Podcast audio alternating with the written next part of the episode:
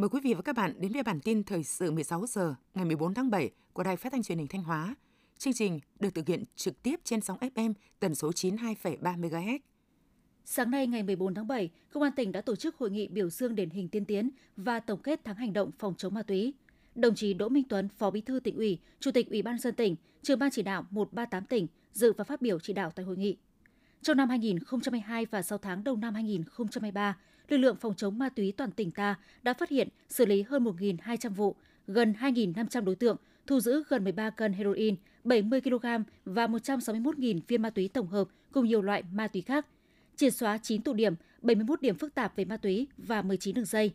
Riêng trong tháng hành động phòng chống ma túy năm 2023, các lực lượng đã đấu tranh bắt giữ xử lý 95 vụ, 191 đối tượng phạm tội và vi phạm pháp luật liên quan đến tội phạm về ma túy, thu giữ 1,85 cân nhựa thuốc viện, gần 1 cân và 10.000 viên ma túy tổng hợp.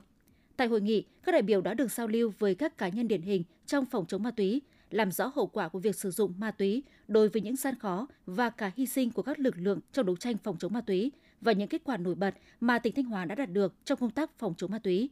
Nhân dịp này, Chủ tịch Ủy ban nhân dân tỉnh Thanh Hóa đã trao huân chương chiến công hạng 3 cho Phòng Cảnh sát điều tra tội phạm về ma túy, Công an tỉnh Thanh Hóa, trao nhiều bằng khen cho các tập thể cá nhân có thành tích xuất sắc trong công tác phòng chống ma túy trên địa bàn tỉnh. Nhân kỷ niệm 76 năm Ngày Thương binh Liệt sĩ 27 tháng 7 năm 1947, 27 tháng 7 năm 2023, trong 2 ngày 13 và 14 tháng 7, đoàn công tác của tỉnh Thanh Hóa do đồng chí Trịnh Tuấn Sinh, Phó Bí thư Tỉnh ủy làm trưởng đoàn, đã đến dâng hoa dâng hương viếng các anh hùng liệt sĩ tại các nghĩa trang liệt sĩ trên địa bàn tỉnh Điện Biên.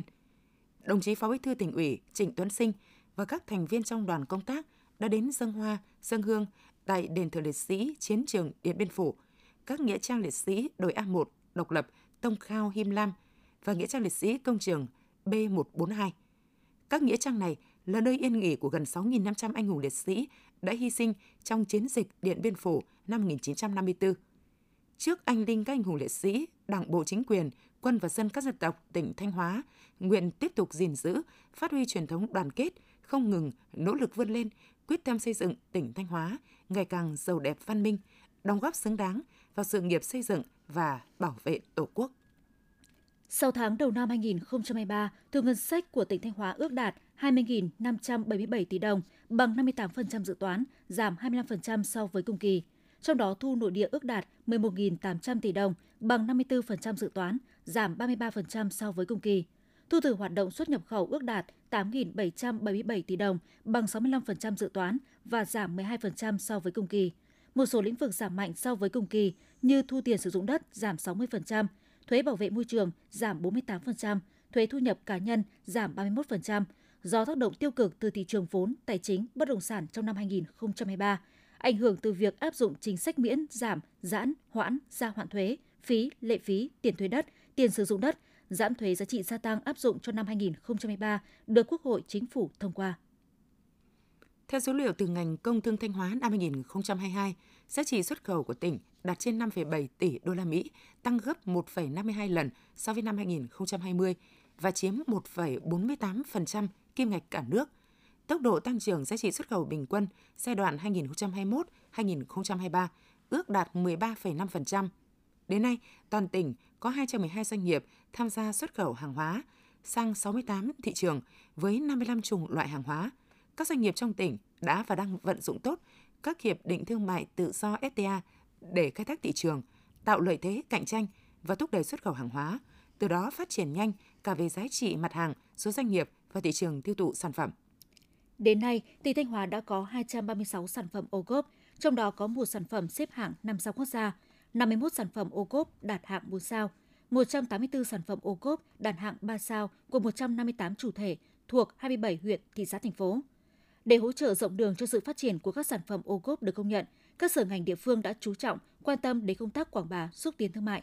Nhiều chương trình hội chợ, triển lãm thu hút sự chú ý, quan tâm của người tiêu dùng thị trường, như các gian hàng giới thiệu sản phẩm OCOP tại siêu thị Copmark, khách sạn Sao Mai, hội nghị toàn quốc tổng kết chương trình OCOP giai đoạn 2018-2020 tại Hà Nội, trưng bày các sàn OCOP với nhiều sản phẩm phong phú tại Sầm Sơn trong dịp khai trương hè Sầm Sơn.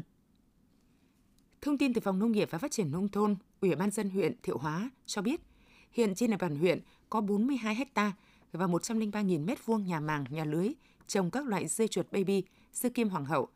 Đây chính là diện tích sản xuất rau an toàn tập trung lớn, quy hoạch sản xuất sản phẩm lợi thế được huyện Thiệu Hóa lựa chọn để xây dựng sản phẩm OCOP. Theo đó, huyện đã chú trọng đổi mới công nghệ thiết bị, áp dụng hệ thống quản lý chất lượng tiên tiến để sản xuất, chú trọng xây dựng kênh phân phối, quảng bá sản phẩm, xúc tiến thương mại, xây dựng chuỗi liên kết tiêu thụ sản phẩm lâu dài, ổn định. Theo ông Trần Văn Thức, Giám đốc Sở Giáo dục và Đào tạo tỉnh Thanh Hóa, theo định mức Bộ Giáo dục và Đào tạo và Bộ Nội vụ quy định, Thanh Hóa có thiếu hơn 14.383 biên chế giáo dục, giáo viên, thiếu hơn 10.474 người. Theo định mức quy định của tỉnh giao, thì hiện tại toàn tỉnh đang thiếu 6.884 giáo viên. Nguyên nhân của việc thiếu nhiều giáo viên là do Trung ương giao biên chế cho tỉnh Thanh Hóa thấp hơn so với nhu cầu tính theo định mức quy định của tỉnh và thấp hơn nhiều so với quy định của Bộ Giáo dục và Đào tạo. Đồng thời hàng năm, Thanh Hóa vẫn phải tinh giản biên chế theo nghị quyết số 19 của Trung ương. Tiếp theo là một số thông tin trong nước đáng chú ý. Thời gian qua, ngành tài chính đã nỗ lực tích cực chủ động tham mưu cho chính phủ để trình Quốc hội giảm các loại thuế, miễn giảm một số loại phí cũng như kéo dài, gia hạn thời gian nộp thuế để giúp cho doanh nghiệp phục hồi và phát triển. Năm 2023, Bộ Tài chính đã tham mưu cho chính phủ và Quốc hội một số chính sách như giảm thuế giá trị gia tăng từ 10% xuống 8%, giảm 50% thuế bảo vệ môi trường xăng dầu, 70% nhiên liệu bay, 36 khoản phí, lệ phí, gia hạn thời gian nộp thuế. Dự kiến quy mô các gói chính sách miễn giảm, gia hạn thuế phí, lệ phí và tiền thuê đất đã và sẽ ban hành năm 2023 khoảng 200.000 tỷ đồng. Theo Bộ Tài chính, thu ngân sách nhà nước 6 tháng đầu năm 2023 đạt 875,8 nghìn tỷ đồng, bằng 54% dự toán. Chi ngân sách nhà nước ước đạt 804,6 nghìn tỷ đồng, bằng 38,8% dự toán. Cân đối ngân sách trung ương và ngân sách các cấp địa phương được đảm bảo. Lũy kế đến ngày 30 tháng 6 năm 2023 đã thực hiện phát hành 179,9 nghìn tỷ đồng trái phiếu chính phủ với kỳ hạn bình quân 12,23 năm, lãi suất bình quân 3,7% một năm.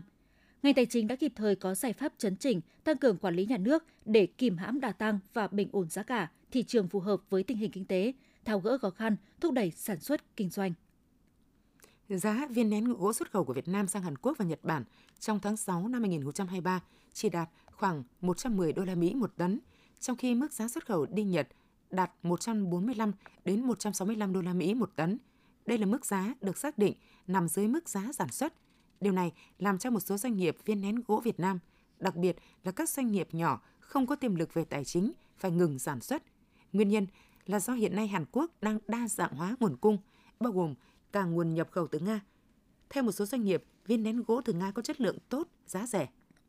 Hiệp hội Ngân hàng Việt Nam vừa có công văn gửi tới các tổ chức tín dụng hội viên, kêu gọi các tổ chức tín dụng hội viên giảm lãi suất từ 1,5% đến 2% nhằm tiếp tục đồng hành, chia sẻ khó khăn, tạo điều kiện để doanh nghiệp và người dân tiếp cận vốn tín dụng.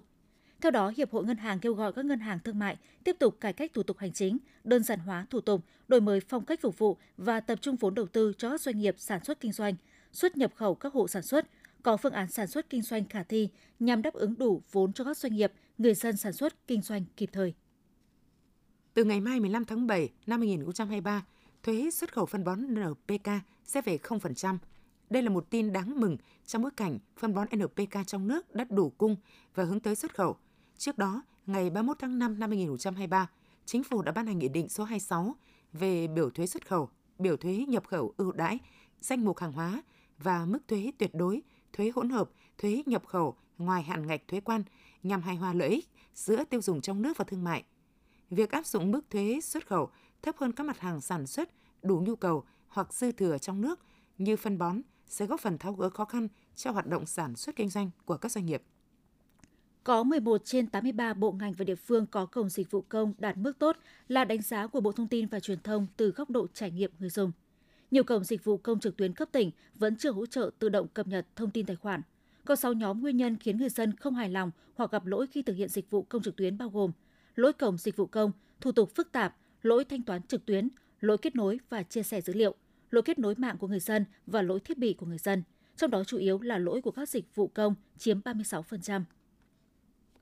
Quý vị và các bạn vừa theo dõi bản tin 16 giờ của Đài Phát thanh Truyền hình Thanh Hóa. Mời quý vị tiếp tục đón nghe chương trình tiếp theo của đài chúng tôi.